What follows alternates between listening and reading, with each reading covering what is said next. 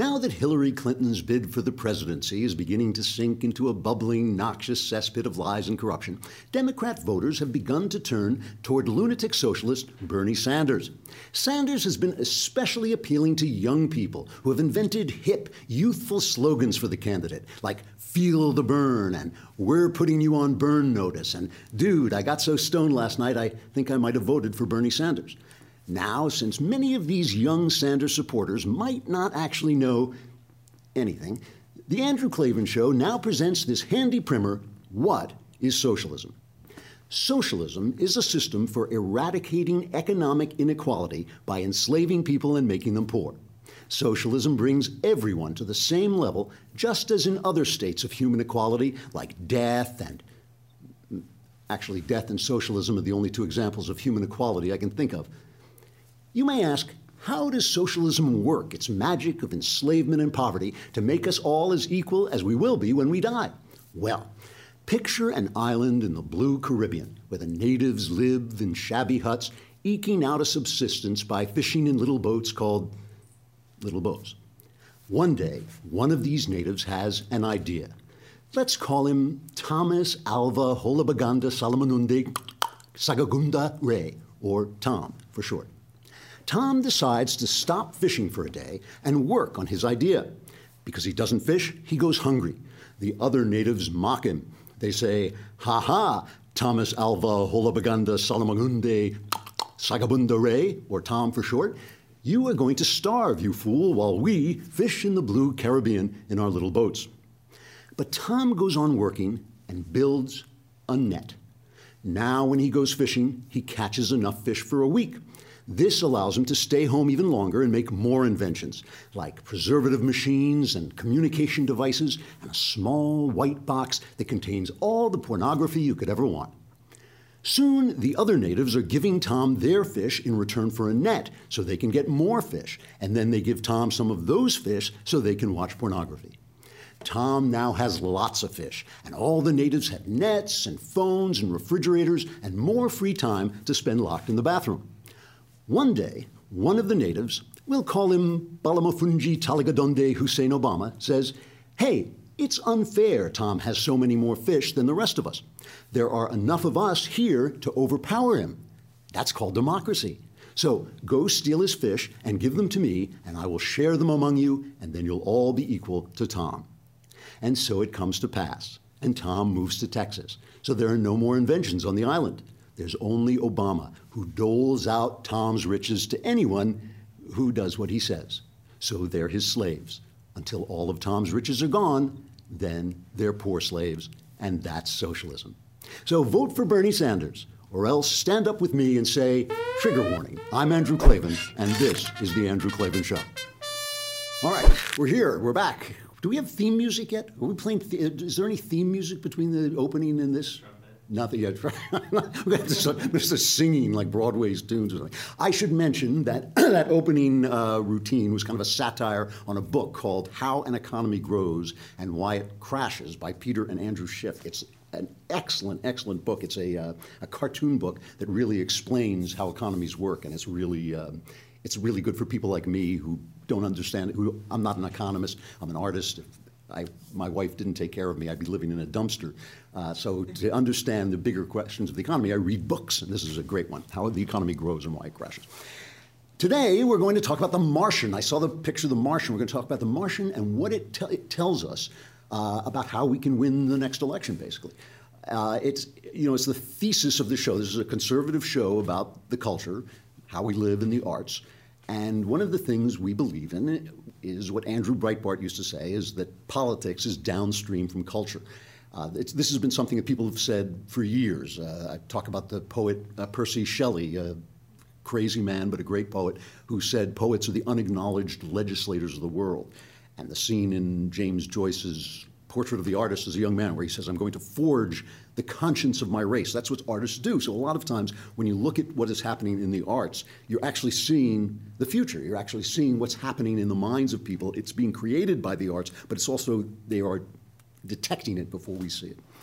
So The Martian is, um, and by the way, I don't give away any spoilers or anything. I'm not about that. I hate, I hate it when people do that, so I, I won't be saying anything that'll really spoil the picture. But something really important is happening at the movies, and The Martian is a perfect example of it. Uh, it's based on a book by Andy Weir, and I read it because our camera guy, uh, Jonathan Hay, recommended it to me. Uh, that's the only time I'll ever make that mistake. No, actually, it was a, it was a really good, it's a really good book. Uh, and this plot is basically an astronaut gets left for dead. What's it, Mark Watney? An astronaut gets left for dead on the surface of Mars. And basically, it's four years before anybody can get back to him. So he's on a planet with no uh, soil that can grow anything, with no air, with no water. Basically, he's going, he's doomed to die. Uh, so here's the scene. It's, um, what's his name? Uh, sorry, I always forget. Uh, Matt, Matt, Damon is playing. Matt Damon is playing Mark Watney, uh, and he does a great job. We were all kind of worried about the old Matt turning into this performance, but he does a, a terrific job. Here's the scene where he just he makes a diary entry, his first diary entry, that no one's going to hear because he can't communicate with, with the Earth. So he's stuck on Mars, and this is his his first diary entry. I'm entering this log for the record. This is Mark Watney, and I'm still alive. Obviously. I have no way to contact NASA or my crewmates. But even if I could, it would take four years for another manned mission to reach me. And I'm in a hab designed to last 31 days. So, in the face of overwhelming odds, I'm left with only one option. I'm gonna have to science the shit out of this kill it there. That, that's the uh, that's the best line in the in the, both the book and the movie. That's that's in the book too, right? That that line, and that's what the movie and the book are about. They're about this guy who has nothing but his brains and just a little bit of material that's been left behind. Can he survive as Robinson Crusoe for the years it's going to take before anybody even realizes he's gone, he's missing, and comes back to get him?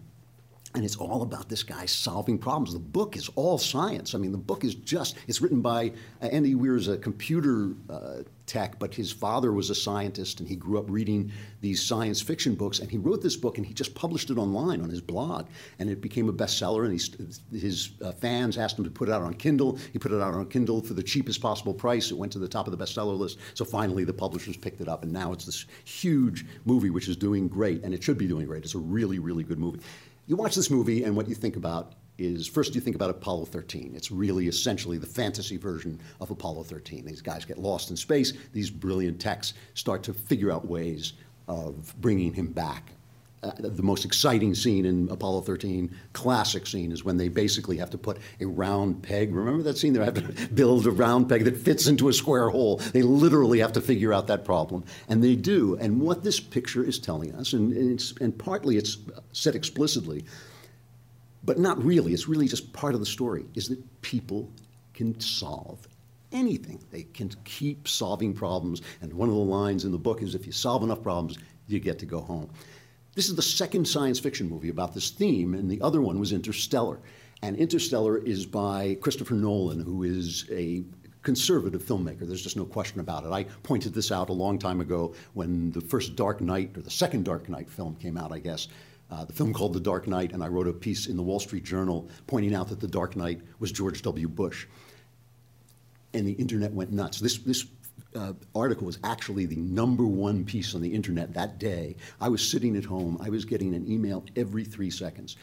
My wife was looking over my shoulder going, What the hell is going on? It's like click, click, click, these emails, all of them telling me I was a total idiot and what a fool I was. And the left was laughing and all this stuff. And of course, you, that's how you know you're right. When the left does that to you, when they start to ridicule you and scream at you, you know that you hit the button. And of course, now everybody knows it, and they attack Nolan whenever he makes a picture because he's a conservative. Nolan's Interstellar is a bad movie. And it's a bad movie because Nolan is so smart that he has to tell you what it's about. And, and in The Martian, they don't tell you, just in the story. But because Nolan lets his guy express the theme explicitly, I will play just the, uh, the trailer in which Mark, Matthew McConaughey expresses the theme of Interstellar, which is exactly the same theme as The Martian. So here's We've always defined ourselves by the ability to overcome the impossible.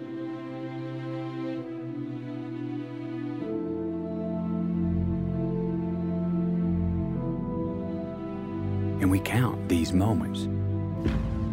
The first ever to fly faster than the speed of sound. These moments when we dared to aim higher, to break barriers to reach for the stars. 76, you are go. To make the unknown known.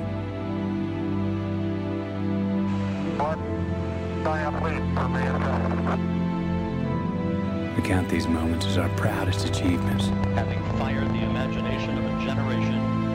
But we lost all that. Pulls into port for the last time. Or perhaps we've just forgotten. So, these pictures, which is now, pardon me, becoming a theme, not just in science fiction, I think it's becoming a theme in the culture, are strike a massive, massive blow against environmentalism. One of the hardest things about being a conservative and communicating conservative ideas is we're actually for what we're against. That is, all of us are for the environment. Nobody's against the environment. Nobody wants to misuse the earth and blow the air and soil our water. What we are against is people who use the environment as a way of fear mongering to gather power for the government. We're not against taking care of the poor. We're against people who use the welfare state to increase government power.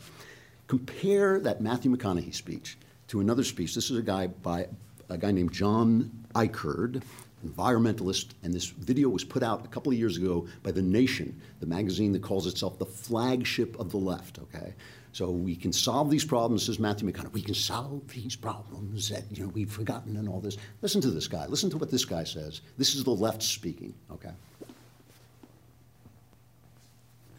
We're confronted with a situation today that requires our immediate attention. We simply can't wait much longer to address these real issues that are confronting us today of the of the impossibility of continual growth. We need to recognize the fact that the growth of the past 200 years, particularly the last 100 years, has been supported by uh, an abundant source of relatively accessible and cheap fossil energy and we've used up roughly half of the supply by most estimates during that period of time.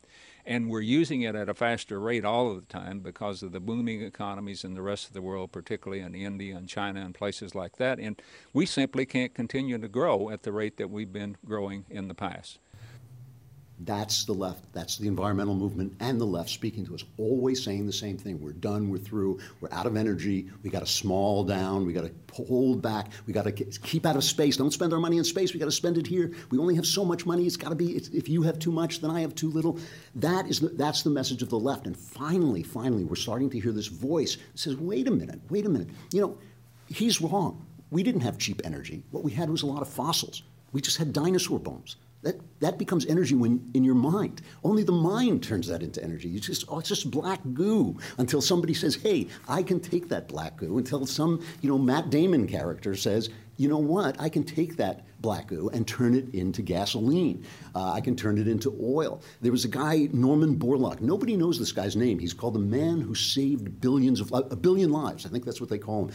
Back in the 60s, 50s, 60s, the environmentalists were telling me we're running out of food, we're running out of food. Borlaug, with the environmentalists trying to stop him at every turn, Borlaug invented new strains of, of wheat that uh, doubled the output, tripled the output, I can't remember, and, and uh, was disease resistant, and the environmentalists were screaming bloody murder. And he turned uh, the shortage of food into a surplus of food and fed billions of people uh, with the environmentalists trying to stop them. If you think this hasn't been going on, the, the, myth that we went to the moon while everybody cheered is completely a myth. You can look up a, a an article called Moondoggle uh, in Atlantic Monthly, which recounts the fact that a lot of people thought, no, we, why are we spending so much money on this space program when we should be spending it on social issues?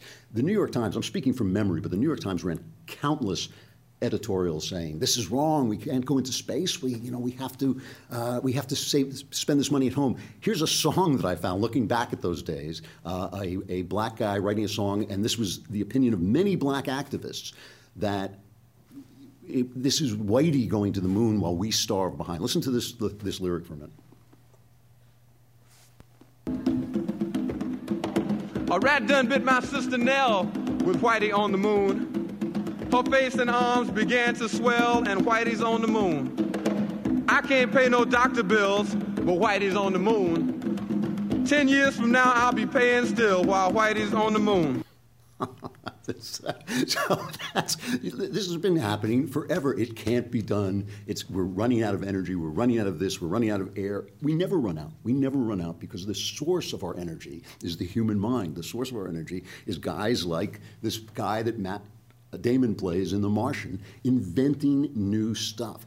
And if we are the party of that, this is, this is the thing that frustrates me about Republicans, and it wasn't true of Reagan. I know people think it was, but it wasn't.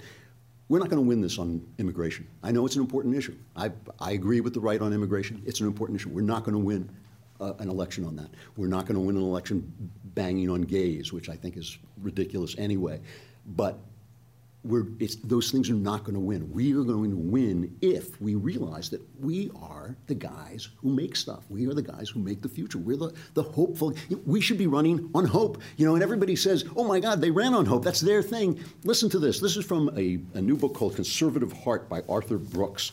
Uh, and I really like Brooks. This is, it's written by uh, Marc Thiessen, uh, but it's Brooks' idea. I never understand why uh, people let other people write their books. I, I love I love writing my books. When I was a, a kid, an agent came up to me and said, "Kid, I'm going to make you so rich you'll be able to hire people to write your books."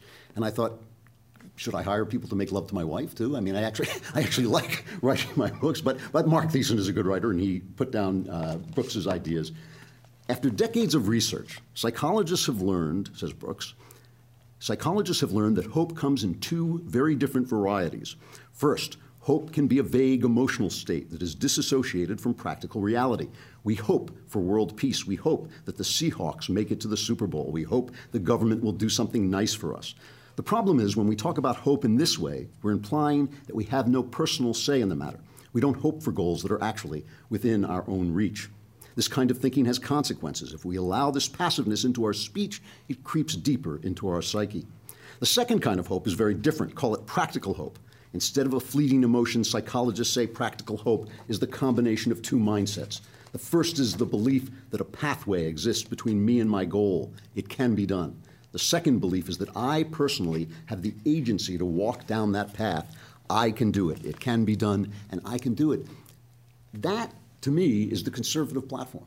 It's not going into space, it's getting a job, it's not being on the dole. When Mitt Romney said, Oh, all these people are on the dole, they won't vote for us, they'll vote for us. When people say, oh, they're, you know, immigrants are doing the jobs Americans won't do, show me the American who won't do a job. These guys are snobs. They think, they think if, you, if the only job you can get is being a barista or sweeping the streets, that you don't want that job. Hey, my, I love my barista, man. My bar- barista does honor honor to God by what the work she does. If, if somebody isn't sweeping the streets, it's not a very pleasant place to live. We can give these people jobs and yeah, our leaders are going to take us to Mars, but nobody gets left behind in the conservative movement. When I start to hear a guy talk like this, Marco Rubio does it a little bit.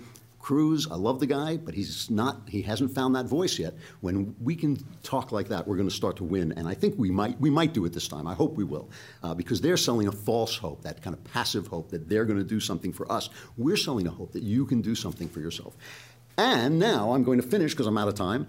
Uh, I had so much more to say gosh, the stuff you're missing. Uh, with uh, Stuff I Like, the, the Halloween edition of Stuff I Like. And I've, this is this one comes pre-tested by by lovely Lindsay, the lady who does does the makeup, and she's not to be blamed for the results. She only has so much to work with. This is my favorite ghost movie ever. I've been involved in a couple of ghost movies, one very bad, a couple that were very good. And whenever you talk to directors who love ghost movies, this is the first movie they mention. And the reason I asked Lindsay to watch it is because Lindsay is about a third my age, and I wanted to make sure that it holds up, that it's not just me looking at it. It's not, it's not that old a movie. It's from the 60s, I believe, um, and it, it, was made, it was made during the highlight of uh, Hammer horror, if you remember the, the Hammer horror films. And it was meant to be against those films, kind of a different uh, version, a different kind of horror. It's based, it's called The Innocents. It stars Deborah Kerr, and it's based on the most famous ghost story probably ever written, maybe besides The Monkey's Paw, which is uh, the, the Henry James story, The Turn of the Screw. And I don't recommend the, the, I love the Henry James story, but Henry James is a very, very difficult writer. He writes very, very complicated, winding sentences that almost sound like German sometimes. But this is a, a brilliant adaptation of it by Truman Capote. Uh, it's based on a play by William Archibald, I think his name is, but Truman Capote wrote the script. And John Mortimer added some additional dialogue. If you don't know him, he wrote a brilliant series of mysteries called Rumpole of the Bailey, which were on PBS, and very funny stuff. This is a subtle, quiet, not no shocks, no special effects, nothing. Just a subtle, quiet story of a governess in a house with two kids who begins to believe that there is something going terribly wrong. If you like the picture of The Others, it's a complete ripoff of this film, in my opinion. Nowhere near as good. This is a, one of those pictures that it might not scare you while you're watching it. When you turn it off, you will think like, man, now I'm scared. Now I'm scared. It's just a chilling, scary picture. That's all I have time for. Like I said, I have so much more, so much more to give, so much more that I could. Ah, I'm going away. All right, I'll see you tomorrow. Uh, and it's been great talking to you. This is the, the Andrew Klavan Show.